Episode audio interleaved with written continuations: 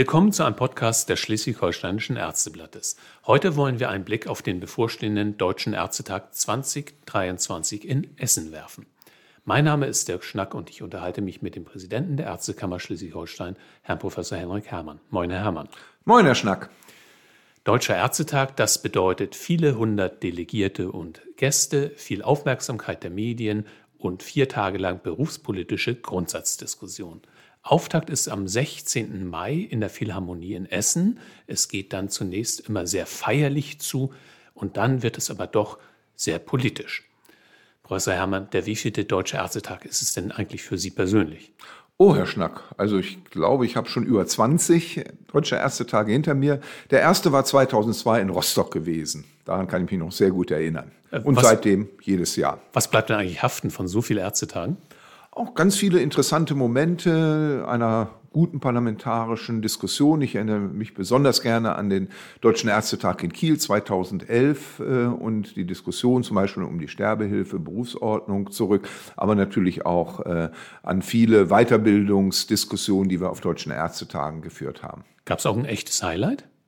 Ein so ganz richtiges Highlight. Also nochmal für mich persönlich äh, war das Kiel gewesen, mhm. ja. Hm? Gut, das müssen Sie natürlich auch sagen als Präsident der Ärztekammer hier in Schleswig-Holstein, was Aus, Sie damals ja aber noch nicht waren. Aus voller Überzeugung, ja. ja. Äh, warum ist denn der Deutsche Ärztetag eigentlich für die Ärzte in Deutschland wichtig? Was macht ihn bedeutsam?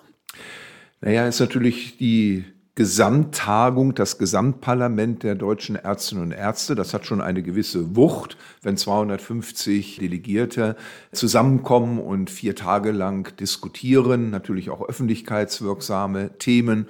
Hm, das hat schon ein, wie sagt man so schön, Impact-Faktor auch nach außen. Mhm. Traditionell spricht ja der Bundesgesundheitsminister am ersten Tag. Äh, wie im vergangenen Jahr in Bremen wird Minister Karl Lauterbach erwartet in Essen mit gleicher Spannung oder sind die Erwartungen diesmal geringer oder sogar noch geringer? Ich kann mir fast vorstellen, dass es äh, vielleicht noch ein bisschen geringer ist.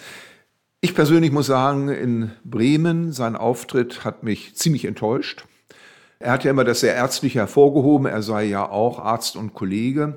Ich fand dann aber seine Ausführungen nicht überzeugend insbesondere da er häufig den Ball an andere abgegeben hat, äh, ohne selber Aussagen zu machen, wie zum Beispiel der Bund etwas unterstützen kann, wenn er immer die Länder auffordert, doch mehr Studienplätze zu schaffen und das Geld zur Verfügung zu stellen. Da hätte ich mir zum Beispiel gewünscht, dass er gesagt hätte, er würde sich auch dafür einsetzen, dass Bundesmittel das unterstützen könnte. Bei anderen Dingen ist er dann sehr vage geblieben. Bei der Überreichung der GOE auch hm, man merkte es seiner Reaktion an, dass er nicht dahinter steht. Äh, viel schlimmer war es dann bei dem Neujahrsempfang Anfang Januar in Berlin, wo er sogar den Daumen richtig nach unten gezeigt hat, ähm, als äh, es wieder um auf das Thema GOE ging. Manchmal zeigen Gesten äh, und eine nonverbale Kommunikation mehr als äh, jegliches Wort. Also ich persönlich erwarte nicht viel. Es wird wieder sehr im Wagen bleiben. Und ja, damit müssen wir halt leben. Stichwort äh, GOR und äh, Gesten. Äh, Im vergangenen Jahr hatte ja der Präsident der Bundesärztekammer dem Minister einen dicken Wälzer, die lang erhoffte neue GOR überreicht. Das war ein sehr starkes Bild, äh, aber die neue GOR haben wir immer noch nicht. Äh, kann man daraus, ist das ein Zeichen dafür, dass der Deutsche Ärztetag eher eine Veranstaltung für die öffentlichen Gesten ist, für Signale, für Forderungen an die Politik und für Bilder, die haften bleiben? Ja, das stimmt schon. Auf der anderen Seite sind solche Bilder natürlich auch wichtig, äh, gerade mittlerweile in dem gesamtpolitischen Umfeld. Also lieber solche Bilder als gar keine äh, Bilder. Wie weit natürlich jetzt äh, die Beschlüsse des Deutschen Ärztetages wirklich etwas verändern, politische Einflussnahmen ermöglichen, auch äh, Weiterentwicklungen ermöglichen, das kann man durchaus kritisch hinterfragen. Hinsichtlich der GOE, wir brauchen sie. Es ist wirklich nicht mehr nachvollziehbar. Nach Jahrzehnten Stillstand, äh, jetzt haben wir eine neue Legendierung, wir haben eine neue Berechnung, die ist überfällig, auch im Interesse der Patientinnen und Patienten, äh, die danach abgerechnet werden. Auch hinsichtlich äh, eines Abbaus von Bürokratie, jetzt mit Analogziffern, gibt es ganz viele Nachfragen, Unsicherheiten. Die können durch eine neue GOE wirklich ausgeschaltet werden. Und dennoch trotz aller Beteuerung und natürlich trotz aller Bemühungen, die wir weiterhin machen werden. Ich persönlich glaube nicht, dass äh, unter diesem Bundesgesundheitsminister die GOE wirklich äh, durchgesetzt, umgesetzt und verwirklicht wird. Es tut mir wirklich in der Seele weh. Wir brauchen sie. Es ist ja auch das Zeichen eines freien Berufes, eine eigene Gebührenordnung zu haben im ärztlichen Bereich scheint es blockiert zu sein aus anderen politischen, eventuell auch ideologischen Gründen. Und für alle, die nicht ganz so tief im Thema drinstecken, also der Deutsche Ärztetag in Essen wird in der Hinsicht auch überhaupt keine Fortschritte bringen, oder? Nein, es wird wahrscheinlich wieder Beschlüsse geben, jetzt äh, dringend sofort umzusetzen. Ganz klar, ein appellativer Charakter, der natürlich auch wieder von Essen ausgehen wird, auch in der Diskussion ist ganz klar. Nur ob es wirklich das politische Umfeld in der Hinsicht beeindrucken kann, ich hoffe es, ich hoffe es sehr. Allein mir fehlt der Glaube. Kommen wir zu einem anderen äh, wichtigen Thema, das in Essen besprochen wird. Äh, auf der Tagesordnung steht äh, das Thema Gesundheitsbildung. Vom Wissen zum Handeln ist es überschrieben. Was erhoffen Sie sich denn von diesem Tagesordnungspunkt? Da erhoffe ich mir persönlich sehr viel. Wir brauchen eine deutlich gesteigerte Gesundheitskompetenz in unserer Bevölkerung, auch als gesamtgesellschaftliche Aufgabe. Und da können die Ärztekammern und auch ein deutscher Ärztetag natürlich deutliche Impulse setzen, die dann hoffentlich aufgegriffen werden. Viele Probleme, die wir jetzt haben in der deutlichen Überinanspruchnahme unseres Gesundheitswesens, insbesondere auch jetzt gerade wieder ganz aktuell die Diskussion um die Notaufnahmen, ist ein langfristiger Lösungsvorschlag, die äh, Gesundheitskompetenz äh, unserer Bürgerinnen und Bürger zu stärken, damit sie besser beurteilen können, wann wirklich professionelle Hilfe im hausärztlichen Bereich, in einer Notaufnahme, über eine KV-Anlaufpraxis genommen werden muss. Das ist ein Stück weit verloren gegangen. Wir haben natürlich jetzt mehr Wissen durch die digitalen Angebote. Nur wenn ich jetzt äh, irgendwas nachschaue, dann kann mich dieses Wissen auch durchaus verunsichern, weil dann teilweise Differentialdiagnosen genannt werden, die dann doch beunruhigend sind, so dass ich sage, oh, jetzt muss ich mit meiner Wunde doch mal lieber professionelle Hilfe aufsuchen. Das, was früher im häuslichen Bereich selber gemacht worden ist. Und diese Gesundheitsbildung kann ich früh genug anfangen und muss im schulischen Kontext schon vermittelt werden. Das geht schon in der Grundschule los, dass man im Sportunterricht zum Beispiel Bewegung mehr fördert und auch äh, hinweist, wie wichtig Bewegung auch als präventive Maßnahme ist und in der weiterbildenden äh, Schulen dann natürlich auch Handlungskompetenzen zu vermitteln, vertiefendes Wissen um die Gesundheit. Das ist ganz wichtig ich persönlich möchte gar nicht so sehr ein Fach Gesundheitsbildung haben, das dann wieder vielleicht sogar benotet werden muss, sondern man kann es einfließen in den Curricula von Biologie, von Sozialwissenschaften, vom Sportunterricht, also verschiedene Wege, um eben junge Menschen einfach davon ähm, zu überzeugen, wie wichtig präventive Maßnahmen sind, was sie selber machen können und eben dann auch später äh, als Jugendliche Handlungskompetenzen zu bekommen. Nun werden manche sagen, gut, dass wir darüber gesprochen haben auf dem Deutschen Ärztetag, aber äh, kann das wirklich etwas bewirken? Sie haben den appellativen Charakter ja schon angesprochen. Was geht darüber hinaus? Welche Wirkung kann von einer solchen Diskussion in Essen ausgehen? Dass wir das in die entsprechenden politischen Gremien einfließen äh, lassen können, dass wir genau äh, diese politischen Kontakte, die die Ärztekammer hat, ja auch nutzen. Jetzt nicht nur äh, hinsichtlich von Gesundheitsministerien, sondern auch von Bildungsministerien mit äh, Lehrerverbänden äh, sprechen, ganz einfach Kontakt aufnehmen. Ich halte ja sehr viel von dem Plattformgedanken von Ärztekammer. Einfach diese Diskussion auch in Schleswig-Holstein mit den Partnern anzustoßen. Und ich glaube, da haben wir offene Ohren, weil zum Beispiel Kostenträger auch hochgradig dran interessiert sind, die Gesundheitspolitiker hochgradig dran interessiert sind. Wir haben schon viele Verbände, die sich auch darum äh, kümmern. Ich denke nur an die Landesvereinigung für Prävention, alle diese zusammenzuholen und dann einen gemeinsamen Fahrplan äh, zu entwickeln. Und da kann die Ärztekammer, wie gesagt, diese Plattform bieten, die Diskussion anstoßen und weiterkommen. Das haben wir ja auch in den letzten Jahren gesehen bei anderen Themen wie Digitalisierung, wie Antibiotikaresistenzmonitoring, dass das ein guter Weg ist. Gibt es Ihnen so, so, eine Art Rückenwind, wenn der Deutsche Ärztetag so ein Thema bespricht und äh, Beschlüsse dazu fasst, wenn Sie dann anschließend auf Landesebene damit auf die anderen Akteure im Land zugehen? Ja, auf jeden Fall. Ich erwarte auch gewisse Anregungen durch Anträge, durch die Diskussion, die ich dann gerne mitnehme, um hier sozusagen in die Kammerarbeit vor Ort mit auch den Delegierten und dem Vorstand, dann dem neuen Vorstand, wie auch immer zusammengesetzt sein mag, dann voranzubringen. Wir sind gespannt. Gespannt sind wir aber auch auf einen anderen Tagesordnungspunkt in Essen. Und das ist die Wahl des neuen Präsidenten oder der neuen Präsidentin. Äh, es gibt zwei Kandidaten. Der amtierende Professor Klaus Reinhardt möchte gerne weitermachen und die Vorsitzende des Marburger Bundes, Frau Dr. Susanne Jona, kandidiert ebenfalls. Worauf müssen wir uns da einstellen? Ja, das wird eine ganz interessante Wahl, glaube ich, diesmal. Auch schon vor vier Jahren war es ja eine sehr enge Wahl. Jetzt äh, ist es noch ein bisschen pointierter, da sozusagen ein Amtsinhaber ja antritt und eine Herausforderin äh, hat. Ich persönlich halte das so ein Stück weit für eine Richtungswahl. Bei dem einen Kandidaten wissen wir, wie er agiert. Äh, da ist natürlich eine gewisse Sicherheit da. Äh, ich glaube nicht, dass sich in den nächsten vier Jahren, sollte er gewählt werden, jetzt äh, sehr vieles ändert. Ähm, mit äh, der anderen Kandidatin kann es sein, dass neue Ideen reinkommen. Ich arbeite mit beiden schon seit längerem, eigentlich fast seit derselben Zeit zusammen, habe natürlich persönlich eine klare Meinung dazu. Was mir aber bei dieser Richtungswahl nochmal ganz wichtig ist zu betonen, dass wirklich diejenige oder derjenige gewählt wird, der ein besseres Programm hat, eine überzeugende Darstellung auch in der Bewerbungsrede. Ich glaube, das wird äh, sehr viel davon abhängen, was die Vorstellungen jeweils sind, wie die Bundesärztekammer, wie äh, aber auch die ärztliche Selbstverwaltung sich in den nächsten vier Jahren positionieren wird.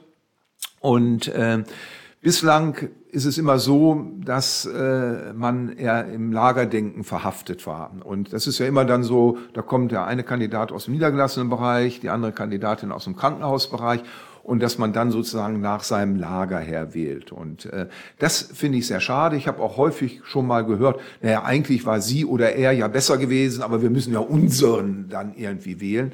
Das finde ich nicht gut die Bundesärztekammer, die Ärztekammer sind für die Vertretung aller Ärztinnen und Ärzte. Und äh, dass es um die Sache geht und nicht so sehr äh, darum, aus welchem Lager die äh, Person kommt. Da bin ich natürlich von Schleswig-Holstein sehr geprägt, da wir kennen das gar nicht in unserer Kammerversammlung und äh, das finde ich eigentlich die beste Entwicklung, die wir haben. Es geht rein um die Sache und da steht viele Veränderungen in den nächsten Jahren an und äh, das sollte wirklich im Vordergrund stehen bei der Entscheidung für die eine Kandidatin oder den anderen Kandidaten. Das waren jetzt zwei Tagesordnungspunkte, die wir wirklich mit Spannung erwarten. Welche Hoffnung setzen Sie denn insgesamt in diesen Ärztetag? Dass auch die anderen Themen dementsprechend gut diskutiert werden und in der Sache entschieden werden. Wir haben ja noch andere Themen wie Klimawandel, Digitalisierung, auch Reizthemen. Wir haben die aber fast jedes Jahr kommen. Die auch wieder als Sachstandsbericht dieses Jahr kommen und natürlich wieder zu Diskussionen Anlass äh, geben werden. Da haben wir uns weiterentwickelt, müssen aber noch viele Schritte auch äh, in der Zukunft tun.